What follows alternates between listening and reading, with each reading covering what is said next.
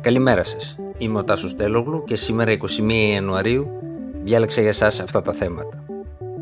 Εμβολιασμοί, παλεύοντας να βγάλουμε δόσεις από ελάχιστα εμβόλια. Και ένας φίλος του Τραμπ που πήρε χάρη τη 12η ώρα. Με μια εντυπωσιακή εμβολιαστική επίδοση 14.000 εμβολιασμών σε μία μέρα, η Ελλάδα χθες ξεπέρασε τον εαυτό της, πιάνοντας συνολικά τους 107.000 εμβολιασμούς.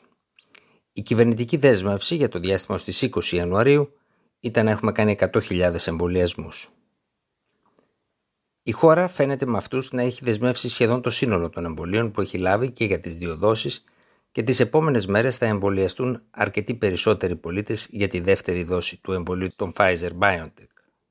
Χθες είχαν πραγματοποιηθεί 107.335 εμβολιασμοί. 105.700 άτομα έχουν εμβολιαστεί τουλάχιστον με μία δόση του εμβολίου. Τα πράγματα θα είναι πιο απλά εφόσον υλοποιηθεί η δυνατότητα να γίνονται παντού οι έξι πλέον δόσεις του εμβολίου με τη λεγόμενη σύριγγα νεκρού όγκου. Μέχρι σήμερα γινόταν πέντε δόσεις του εμβολίου από το μπουκαλάκι των Pfizer-BioNTech. Η σύριγγα νεκρού όγκου είναι μια σύριγγα που έχει διπλό πάτο και που εξοικονομεί να δώσει ένα μικρό τμήμα περιεχομένου για να σχηματιστεί τελικά η έκτη δόση. Η κυβέρνηση έχει δώσει εντολή από τη Δευτέρα να βγαίνουν από κάθε μπουκαλάκι των Pfizer-BioNTech συνολικά 6 δόσεις. Στο Υπουργείο Υγείας ελπίζουν ότι το πρόβλημα με τις σύριγγες έχει λυθεί. Σύμφωνα με πληροφορίες του Brief Story, κάποιες ποσότητες υπάρχουν στο ΝΕΟΔΗ ενώ έχουν μοιραστεί και σε νοσοκομεία για τους εμβολιασμούς σύμφωνα με μια πηγή στο επιτελικό όργανο που ασχολείται με αυτούς.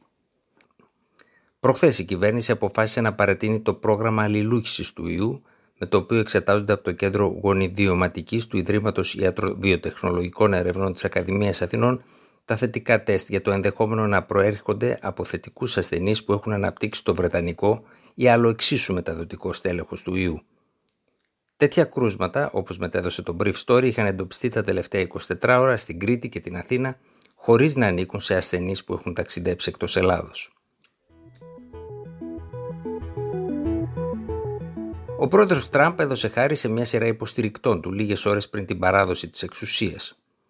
Μεταξύ τους ο Καλιφορνέζος επιχειρηματίας και χορηγός του Έλιοτ Μπρόιντι, που αποδέχθηκε την κατηγορία ότι χρησιμοποίησε παράνομα κινέζικα και μαλαισιανά κεφάλαια για τη χρηματοδότηση της καμπάνιας του πρώην Αμερικανού Προέδρου.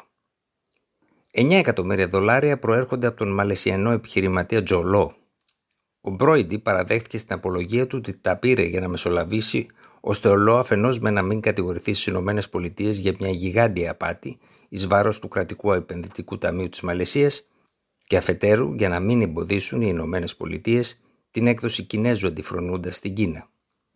Ο Τζολό είναι άγνωστος στην Ελλάδα αλλά πολύ γνωστός στην Κύπρο.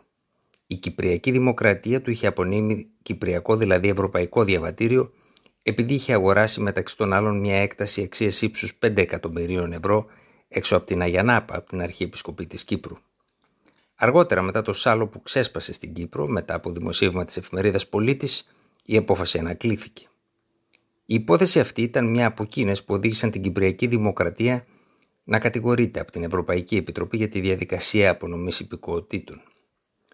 Ο Τραμπ έδωσε ακόμα χάρε σε ράπερς, επιχειρηματίες μπλεγμένους σε απάτες, έναν οφθαλμίατρο από τη Φλόριντα που ανοίξει το Δημοκρατικό Κόμμα και χρέωνε τα ταμεία για επεμβάσεις οι οποίες ήταν αχρίαστες και τον αξιωματικό που στρατολόγησε τον αναλυτή πληροφοριών του Αμερικανικού ναυτικού Τζόναθαν Πόλαρτ για λογαριασμό των Ισραηλινών μυστικών υπηρεσιών.